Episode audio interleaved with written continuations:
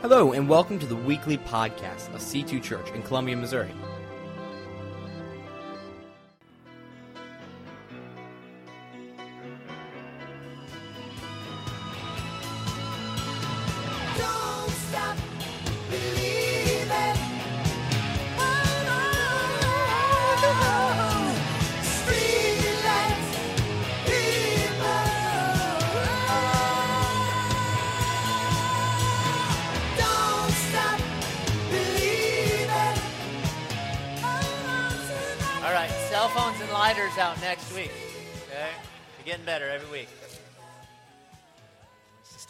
That with that song. Don't stop believing, worship hands. Sorry. Don't get me going, because I'll do it. I'll go there. I'm Pastor Jeremy. Glad to be with you this morning as we continue our series called Don't Stop. And uh, welcome to our college students that are here today. We're glad that we know you're not here just for free lunch. You're here for the awesome preacher, too, right? That's right. Good answer. You just earned it. Good job. Let's be honest, I'm here for the free lunch, too. So I'll see you down there after second service. Well, we've been talking about the habits of becoming a fully devoted follower of Jesus and, and what that looks like. We've talked a, a lot about, uh, we've talked about the attitude of a follower of Jesus, specifically the attitude towards his church, the church. Talked about defining the relationship not only with Jesus, but defining the relationship you have with his church. Are you committed to his church. Last week we talked about worshiping together. We talked about how membership is an important step. Many of you are functioning as members but have never taken that step to be committed members of the church. And so we encourage you to take that step and don't stop.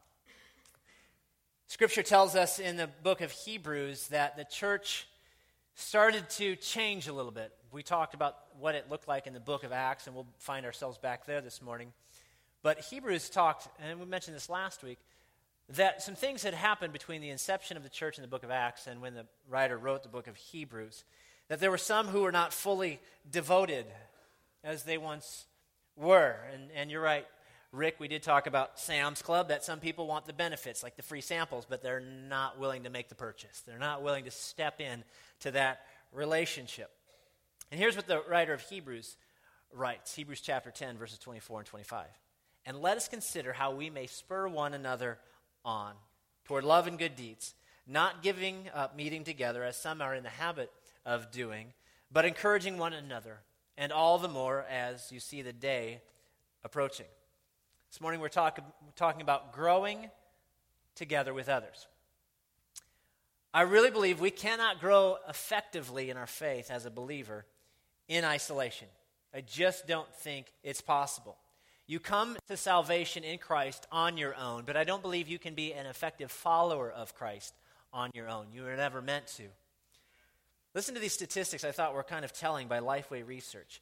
83% of people who are in some type of group within the church are still active after five years, yet 16% who only attend worship service remained in the church after five years. That's a pretty telling statistic.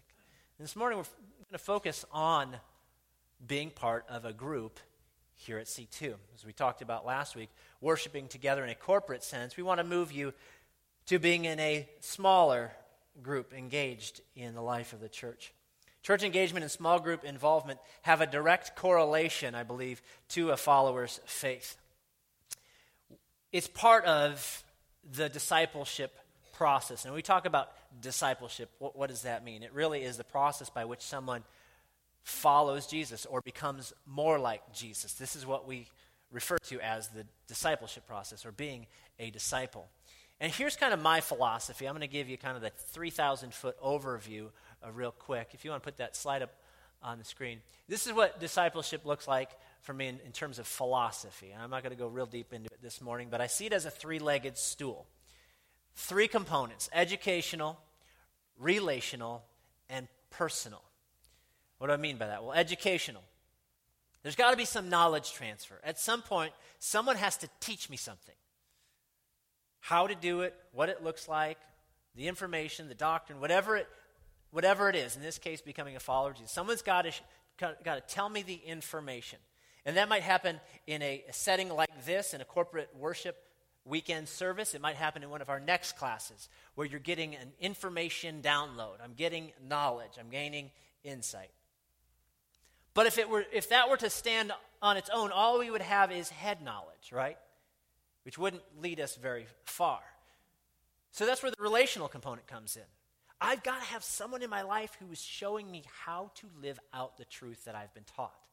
If I simply hear it but don't see it, there's going to be a disconnect. I might become more religious than I am a follower of Jesus. And that's the danger of that. So I need someone to show me. I need a mentor. I need a, a rabbi. I need a Yoda. Right? I need that. I need that relational component. Now, if, if we're only relational, then we're probably going to give in to, to heresy because I don't really know what I believe. So educational and pers- uh, educational and relational go hand in hand. But sometimes the church stops there and we fail to make it personal. And this is critical in the discipleship process. Is eventually, as, as the mentor, I'm going to have to leave you. As the discipler, I have to leave you as the disciplee. But if you've never made it personal, then all you have is head knowledge if it's only been relational, then all, I, all of my faith has been based on the other person. So that's why it's got to be personal. If we talk about scripture reading, and, and I can teach you how to read the scriptures and understand and apply it to your life, I can show you what it looks like. But you've never actually read the scripture on your own, disciplining yourself in private to read the scripture and let God speak to you, you'll be an incomplete follower, an incomplete disciple. You'll, you'll struggle. And this is why these three components are part of our philosophy here at C2 of what discipleship should look like. I could talk about this for hours, but I won't. Go ahead and forward on to the next slide.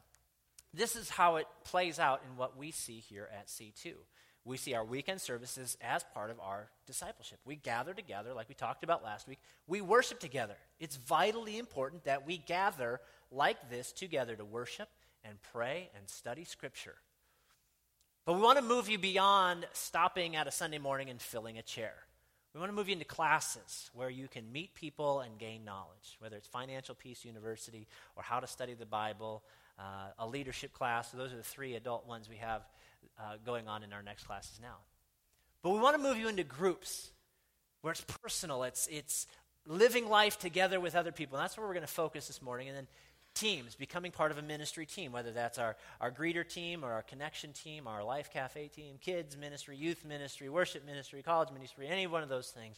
Becoming part of a team will help you connect into our church. And then undergirding it all is the idea of membership, being committed to this local body called C2 Church.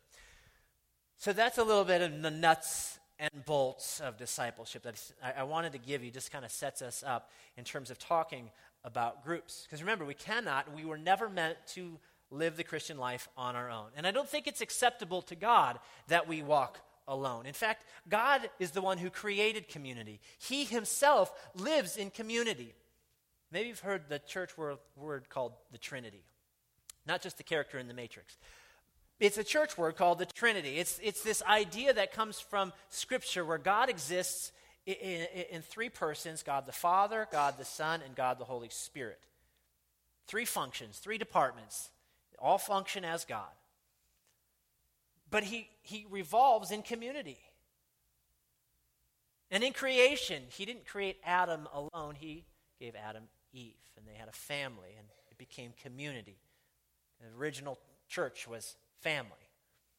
The children of Israel, they lived together in community. They would be God's people who would demonstrate God's faithfulness to all the people of the world. He gave us the church. Jesus gave us the church upon his departure, a group of believers living in community together as a gift to us, his followers. I think God is grieved and maybe a little offended when we don't live in this community called the church. I really believe fully devoted followers are devoted to the fellowship of the believers. We're going to jump back into Acts chapter 2 as we talked about in the previous weeks. And I encourage you, if you haven't been here for a couple weeks, you can get the podcasts and, and catch up. You'll certainly understand this morning's uh, talk on its own. But here's Acts chapter 2. If you have your scriptures, you can go ahead and turn them on. Acts chapter 2, verses 42 through 47, says this They devoted themselves to the apostles' teaching and to the fellowship. So this is the church. To the breaking of bread and to prayer. Everyone was filled with awe at the many wonders and signs performed by the apostles. All the believers were together and held everything in common. They sold property and possessions to give to anyone who had need. Every day they continued to meet together in the temple courts.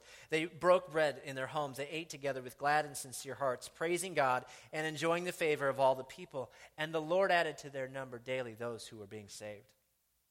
I think this is a, a great insight into how the church was functioning at its very beginning.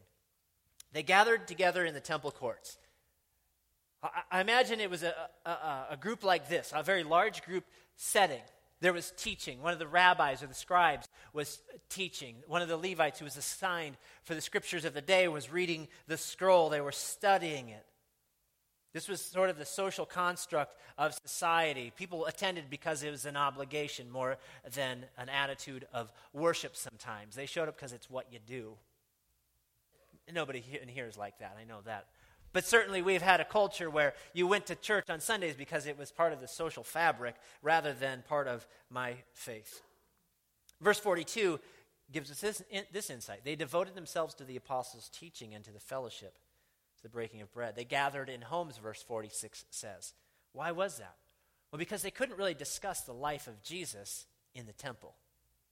Eventually, that's what would get them uh, disbarred from the temple. They would be rejected because of their following of Jesus and his teachings. So, where did they discuss it? How did they talk about what it meant and how it would affect their lives? It was in homes, it was in small groups. It wouldn't be in the temple, it couldn't be in the temple. So, it happened in small groups. So, why are groups important in our church? Well, I believe fully devoted followers are part of a small group. Jesus was part of a small group, right? He had 12 people that he lived life with, did life with. He lived in community with others. I think there's four factors I want to roll out to you why I think groups are a powerful force in our church and in the local church. First, the relationship factor. Connection with people helps us to connect with God. Thank you. Relationship with people helps us connect to God.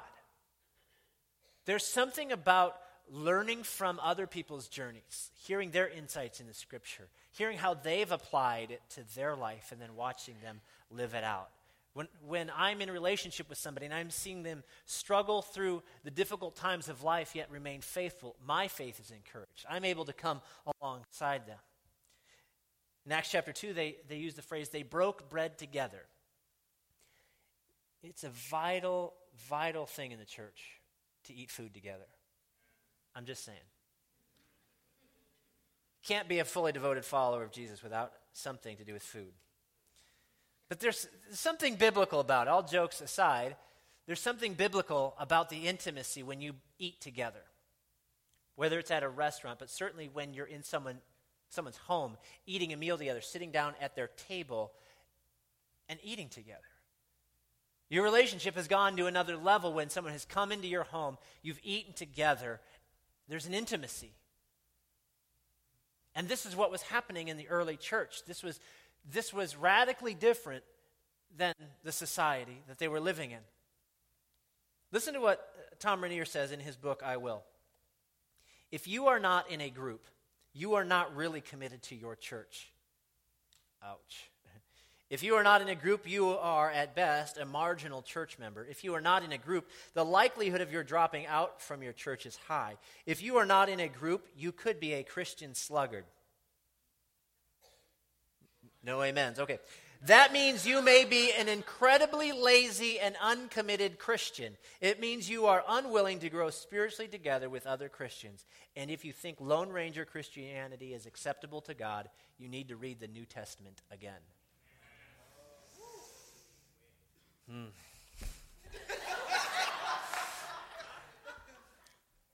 Honestly, I was offended too. Because Darcy and I, for a, a, great deal of ministry time, lived life without other people involved. especially our time in youth ministry. It was always easy to oh, you know, we're the youth pastors. We got, you know, all these kids that we're with, and we do small groups for teenagers. And we never had a small group of our own. We were too busy, right? And, and when you live ministry like us, it, it's easy to, to say, well, all y'all don't understand. I mean, we do ministry all the time. We're a part of blah, blah, blah. It's all just excuses. Until someone bugged, loved us enough to join their small group. And we had excuses. Oh, we're part of other groups. We have other things we're doing. Oh, they're all important, right? But it wasn't until we stepped into life group that, that it really clicked with us how important being part of a, a small group was. We were known, which is a little scary, right? To live life with other people and accountable relationships. They're all up in your business. They want to know how you're doing, besides fine. right? They pray with you. This is, this is what was radically different about the New Testament church. We just failed to prioritize it. We were failing as church members, we were failing as pastors to live it out. And when we stepped in to that kind of intentional relationship, we discovered the truth of, of the scripture. And here's, here's the reality sustained life change takes place best in the context of intentional relationships. That's why small groups are important, not just for me, but for you. It's in your best interests. The second factor, the ministry factor. Connection with people helps us live out the mission of God. We don't simply gather as a church on Sunday, but we are sent out from this building as the church on Sundays. I keep saying Sundays because eventually we may have a Saturday night service, so I'll just say the weekend. And so I'll just say that. But every group functions as a smaller church. Every group caring for itself, meeting the needs of the people, on mission in their group to grow together and reach this city. Because your group can reach a part of the city that another group can't. And you become life giving in your part of the city. I, I can't get a, a, away from that last verse that said, And the Lord added to their number daily those who were being saved. Why was it? Because they gathered in the temple? No, everybody went to temple. It's because they were in their homes eating together. They were living in a radically different way where they were caring for one another beyond. This is like our culture. Most people are so self absorbed that we don't see other people's needs. It's not because we don't want to, it's because we don't take the time to. It's not intentional. Ministry is more likely to take place with people who know each other well in a group.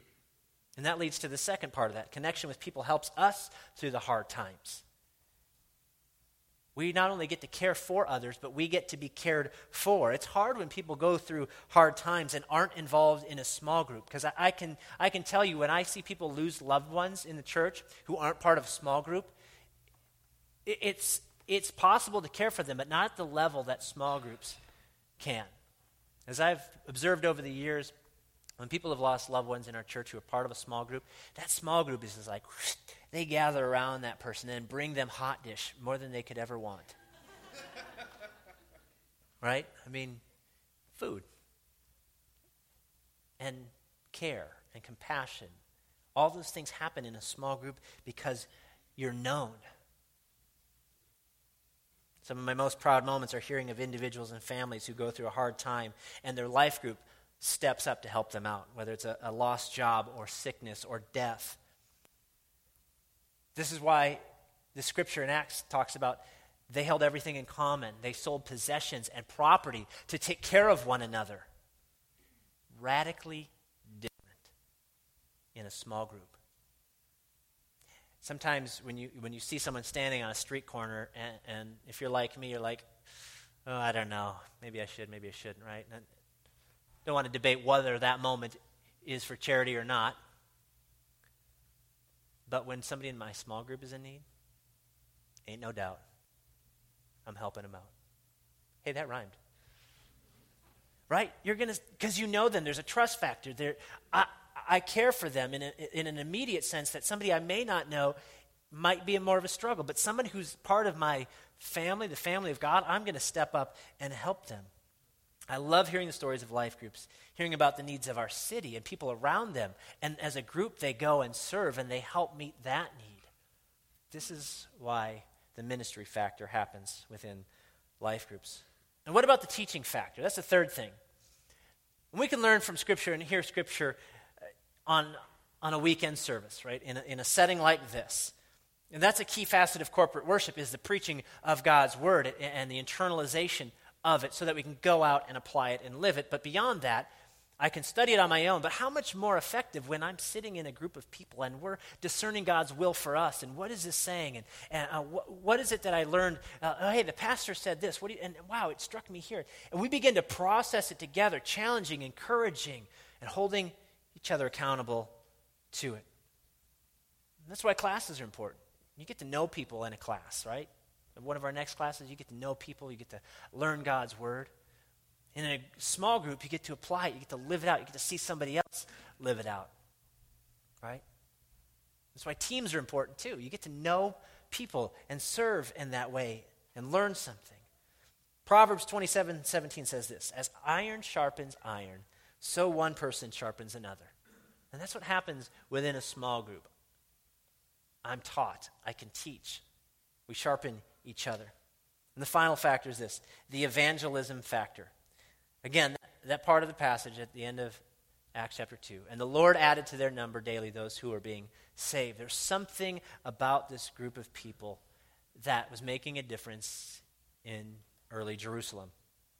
Let me say it this way some of your neighbors, your coworkers, your friends, they're more likely to attend a small group in your home before they will ever step foot in a church building. They'll be more comfortable there. Some people don't like the idea of church but have no problem coming to your house because you're they've inoculated themselves to your weirdness. You're at an acceptable level to them. They know you. There's a trust level there. How, how eh, maybe if you're new to us or, or, or, you've ever been to a new place, new church, to, to step into that kind of environment where you don't really know anybody and you don't know the culture and you don't know the secret handshakes and all that kind of stuff, it's intimidating. It can be. And, and then getting involved and known, it's scary. But when I invite you into my house, into my life, there's, there's an uneasiness, a, a comfort level that comes with that. And stepping into a church setting like this is a, a little easier when I'm sitting next to you and, well, you're not that weird, so these people are just a little bit above your weirdness. So here's why groups matter. Fourth issues I want to consider as we close today.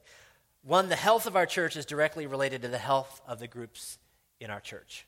The health of this church is directly related to the health of our groups. How many groups we have? The leaders we have? Listen, church, we're never going to run out of leaders. You can't look around and go, oh, they have plenty of leaders. Uh, we don't.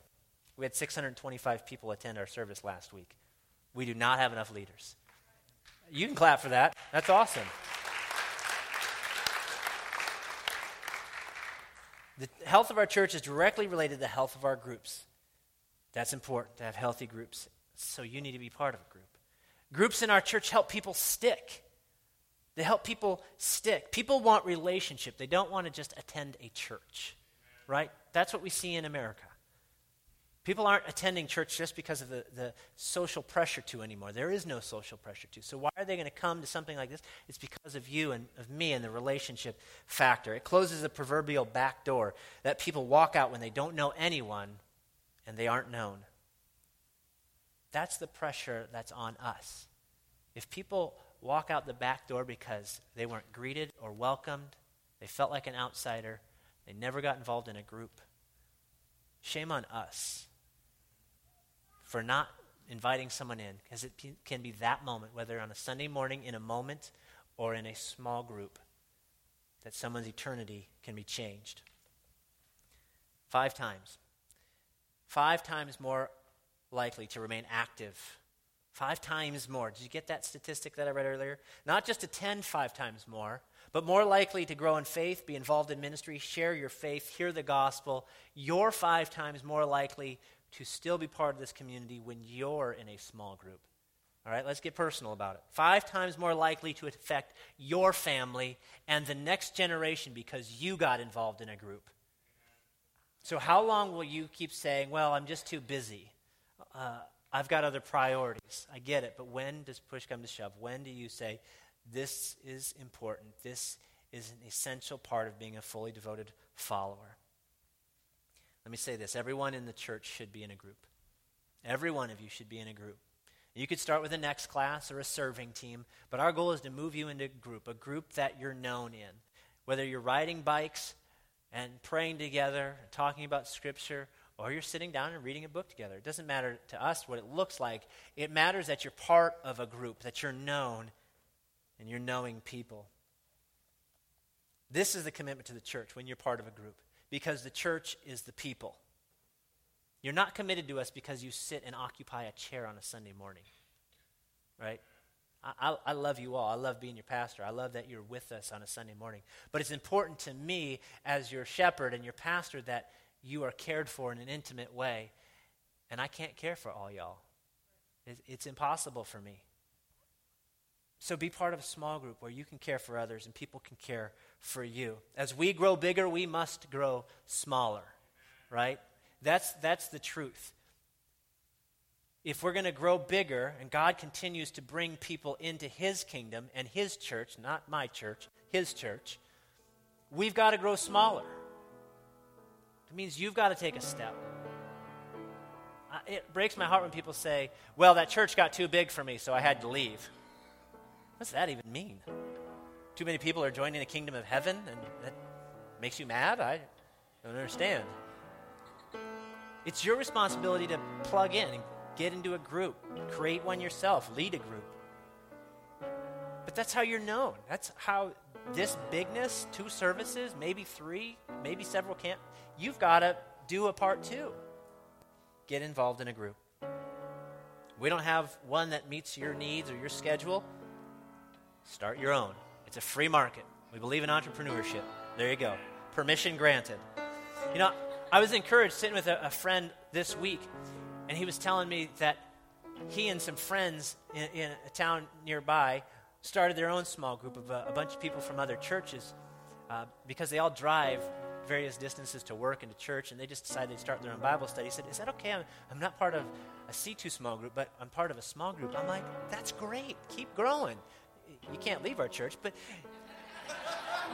but that's good. They're meeting in their town, they're, they're studying together, they're praying together. Every group member should be inviting others into the group, and that's the last thing. The Lord added to their number daily. This was unique. Community needs inviters. That's critically important. You know, part of being a fully devoted follower or disciple is making disciples. You aren't a fully devoted disciple until you're making disciples, until you're part of the process of somebody else growing to become more like Jesus. So your group should be growing. It should be multiplying. That's the word we like to use. There should be more people coming in to your group, ultimately to the church and into God's kingdom because of us, because we live in a radically different way than the rest of our world and culture.